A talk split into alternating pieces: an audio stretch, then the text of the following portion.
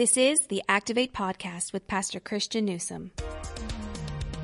In this week's podcast, what what do we do? Keep the fire burning. Uh, first thing every day, last thing every night. Make sure the fire doesn't go out today. Make sure the fire doesn't go out tonight. And then in the lives of others, carry the wood. Carry the wood, and wherever you see a fire, throw another log on. Um, encourage, encourage them to keep going. Thank you so much for listening to the Activate podcast, a ministry of Journey Church International. My name is Brandon, and today I'll be having a conversation with Pastor Christian. We're in the middle of a summer series called The Parables of Jesus, and this week's parable can be found in Matthew chapter 25, verses 1 through 13. Pastor Christian, thank you for spending some time with us again today. Um, when this episode is released, we will have wrapped up just an incredible week of of Jam Camp or Jam Week for our for our children here at uh, JCI. It's it's actually how JCI does VBS, and and this is off the heels of of a, an incredible student camp just a couple weeks ago. And all of this happened within the first few weeks of, of summer here at Journey. Pastor Christian, would you take a moment just to kind of reflect and share your thoughts on the first month of the summer of 2019 at Journey? I will. And for those who don't understand all the acronyms, right? They didn't, they didn't grow up in church, JCI, VBS, all those, all those fun things. So our summer youth camp is for our middle school and our senior high students. It's kind of a four day summer camp experience that uh, has church every morning, church every evening, lots of activities and fun during the day. Uh, basically, uh, small groups for people who are in small groups um, at night. So it's just an immersive spiritual experience. Uh, VBS stands for Vacation Bible School. We call, our, uh, call ours J Kids Jam Week. Uh, it's basically like a half day kids camp where kids get to come, have a good time, get everything from snacks to rec time, but all centered around the message of who Jesus is and how to follow Jesus, how to know Jesus. Um, it's it's just a uh, two incredible weeks at our church for kids and kids under the age of 18 and leaders. And the reason I think I love it so much uh, is that it's it's what I believe it's it's an immersive spiritual community experience. Um, you know, at, at, our church, we we believe that spiritual growth happens along a pathway of four E's that we find in the Book of Acts: a weekly worship experience, um, time engaging, um, in small group community, embracing serving, finding really your purpose so that you can make a difference, and being equipped with what needs to come next. Youth camp does that. I mean, in one week we do a year of ministry. It's a it's a twice a day worship experience. Um, it's a week long experience of engaging in community.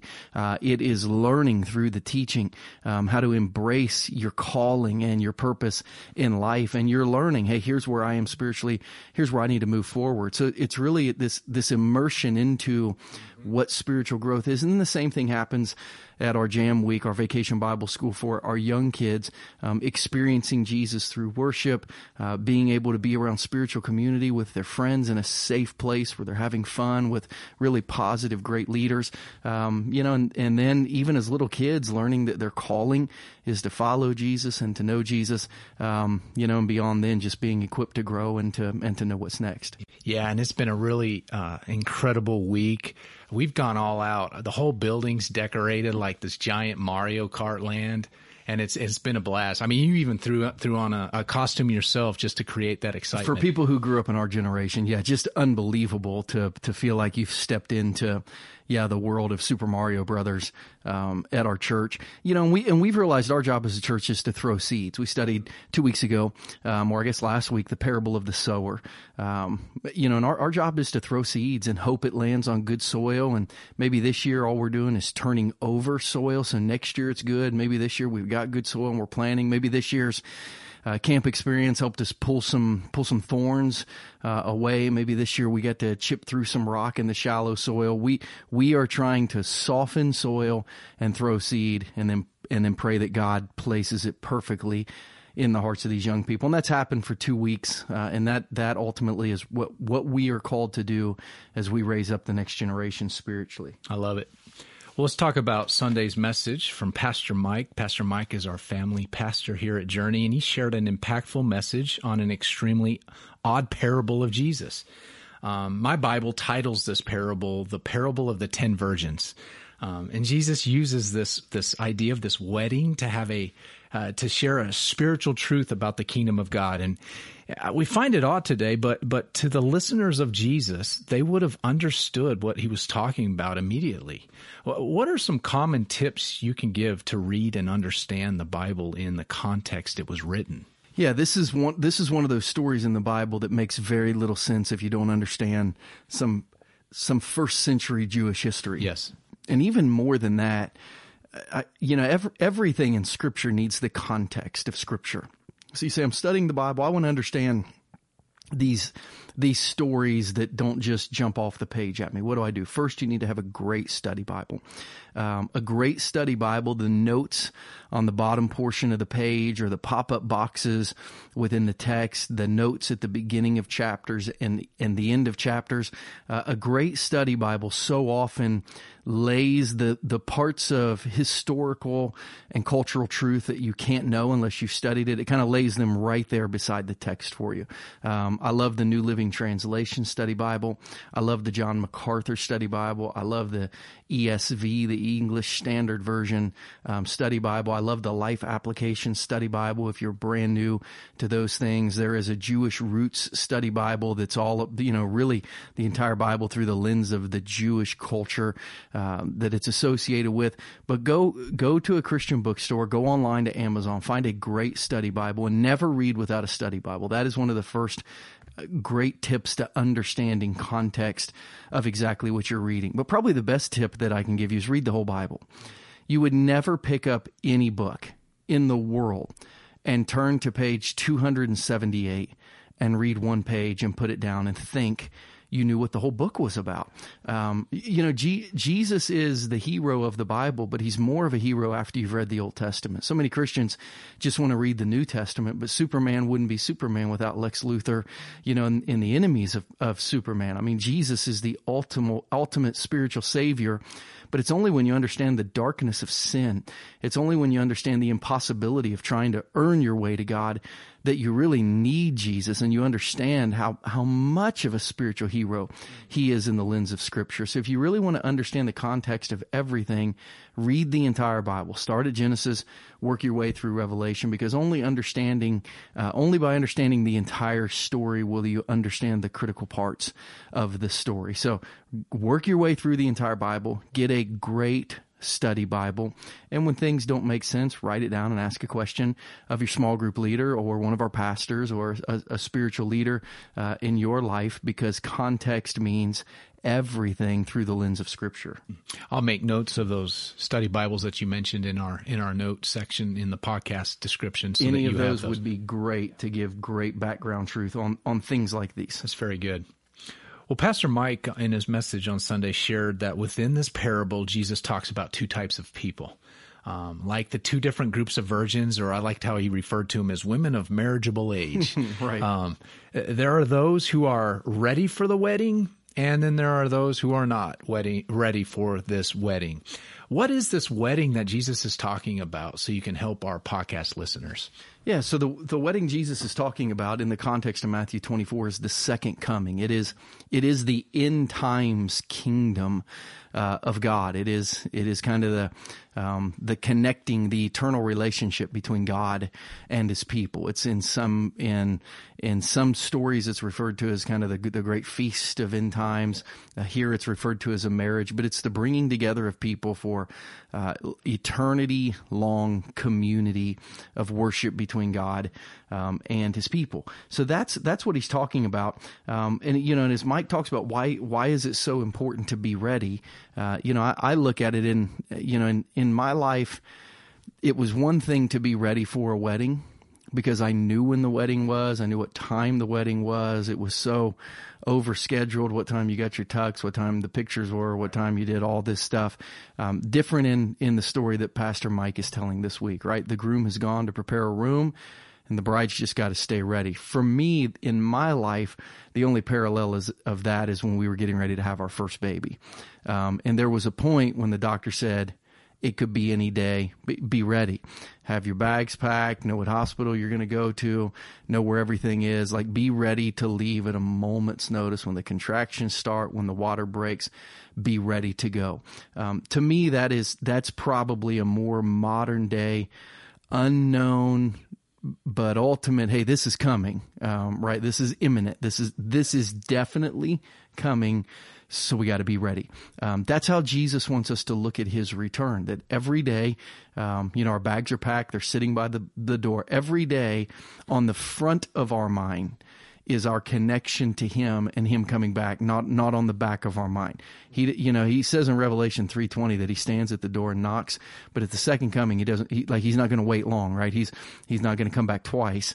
Um, you know in case you weren't home the first time he wants you to be watching like kids wait for grandma and grandpa to drive up you know at thanksgiving break or christmas break. You know he's coming. You're sure he's coming. You've got your bags packed. You're ready to go.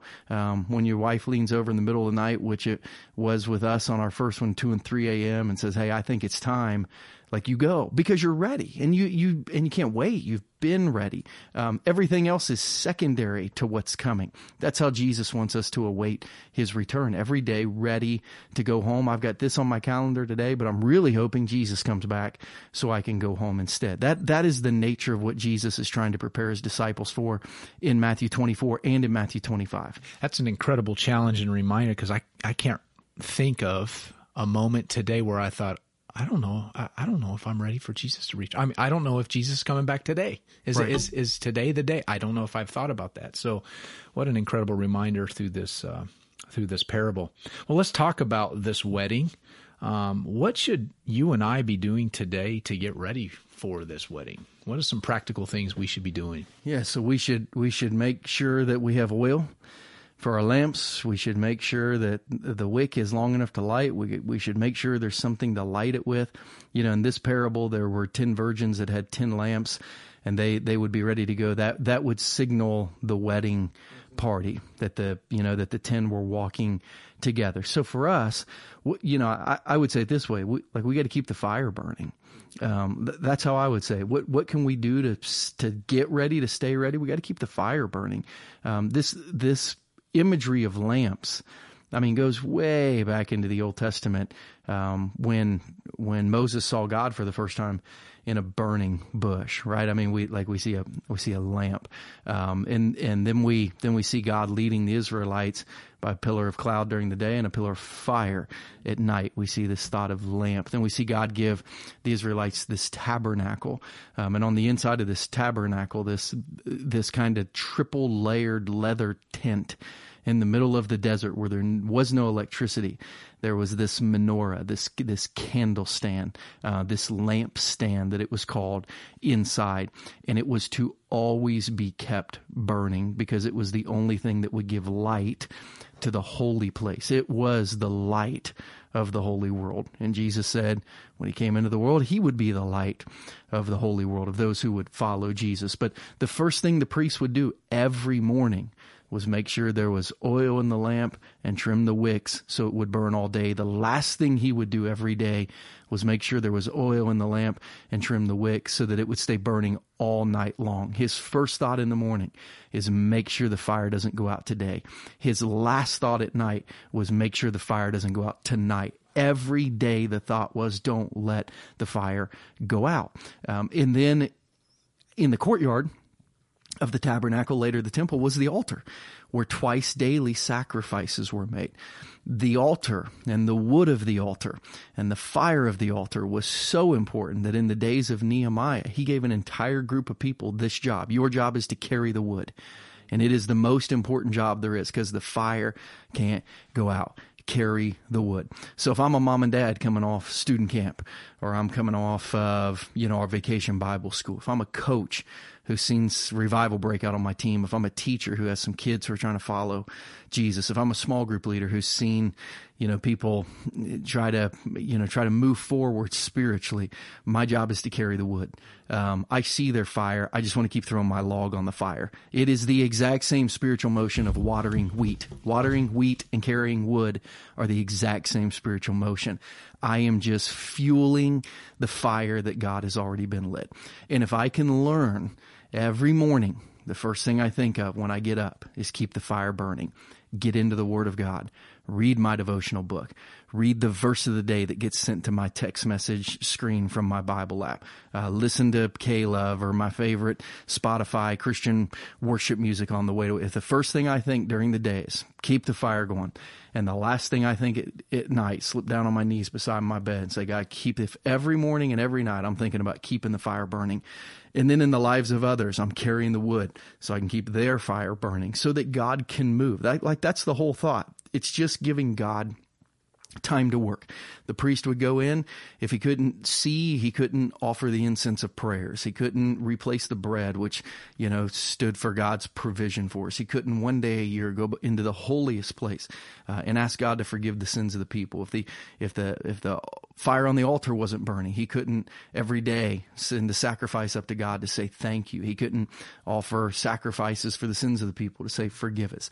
Uh, it, there's this imagery that is just scripture wide. Again, read the whole story that's all about keeping the fire burning.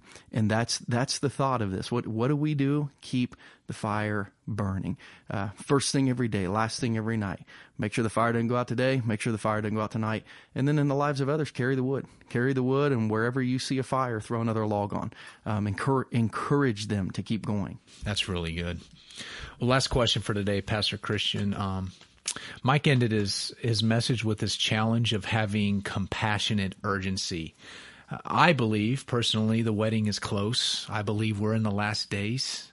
Um, as a lead pastor of Journey, speaking to a rather large podcast audience now and even beyond that, would you take a moment to share your heart about the urgency we should have as Christians to help others get ready? Yeah, you know, almost any time in the New Testament that that Jesus or the Apostle Paul or a writer in the New Testament um, talked about hell.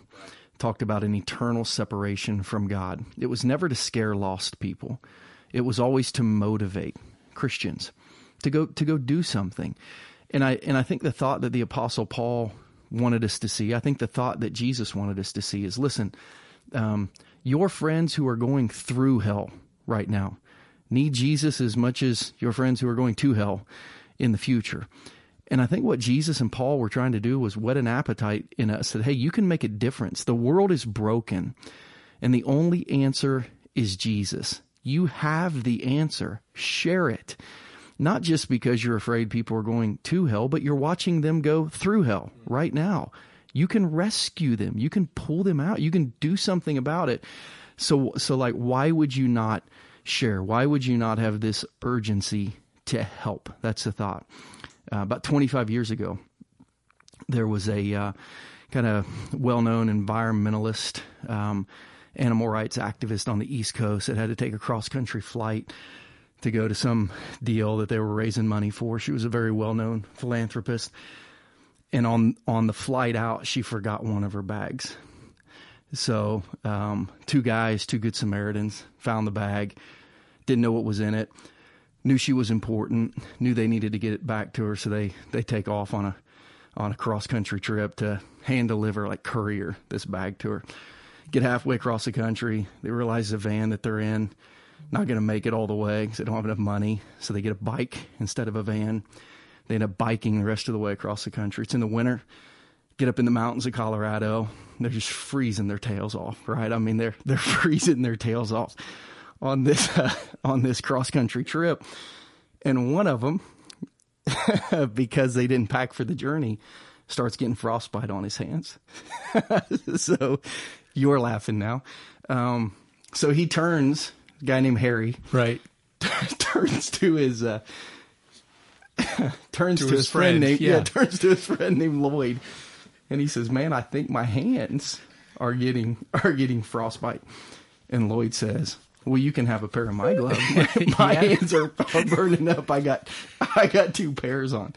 Yeah. And he's like, You've had two pairs this whole time? And he's like, Yeah, I've had two pairs this whole time. Now, anyone raised in our generations knows I'm talking about the movie Dumb and Dumber. Of course you are. Um, yeah. It, I mean, for a minute, everyone thought it was oh, a real was, story. Yeah. I was right there. I thought, like, this is going to be a good story. Yeah, a, a, great story. And then it started sounding familiar. Yeah, great story, better movie.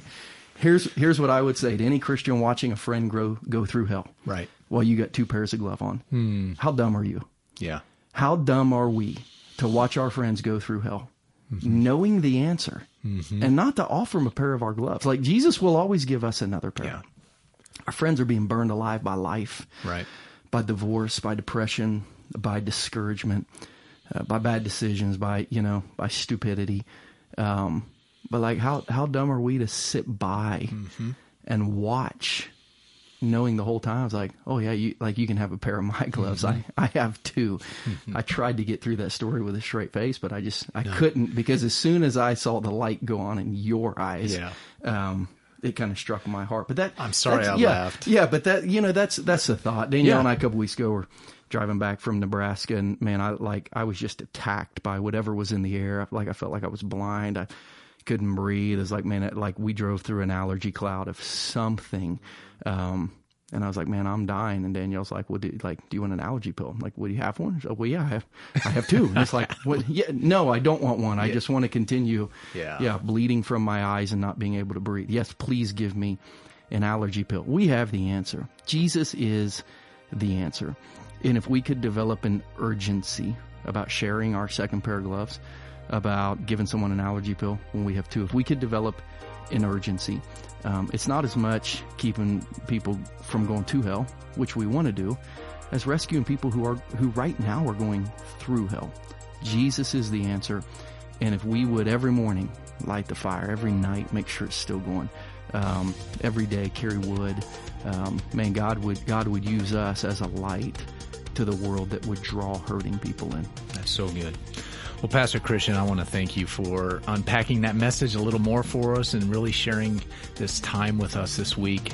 And we want to thank you for listening today. We, we are really humbled to think that you will take some time out of your busy week to spend a few minutes listening. And as always, we pray that this resource has been helpful for you as you pursue a deeper relationship with Jesus. We look forward to catching you next time on the Activate podcast where we challenge you to build a faith that is active. Thank you for listening to Activate with Pastor Christian Newsom, a podcast of Journey Church International. If you are ever in the Kansas City area, we would love for you to join us for one of our Sunday worship experiences. You can find out more information about JCI on our website at takethejourney.cc. If you have enjoyed this podcast, please show your support by subscribing, rating, and reviewing on iTunes or Google Play. We would love for you to help us get the word out about this resource. Don't forget to share this episode with all your friends on social media. Thanks again for listening, and we will catch you next time on the Activate Podcast.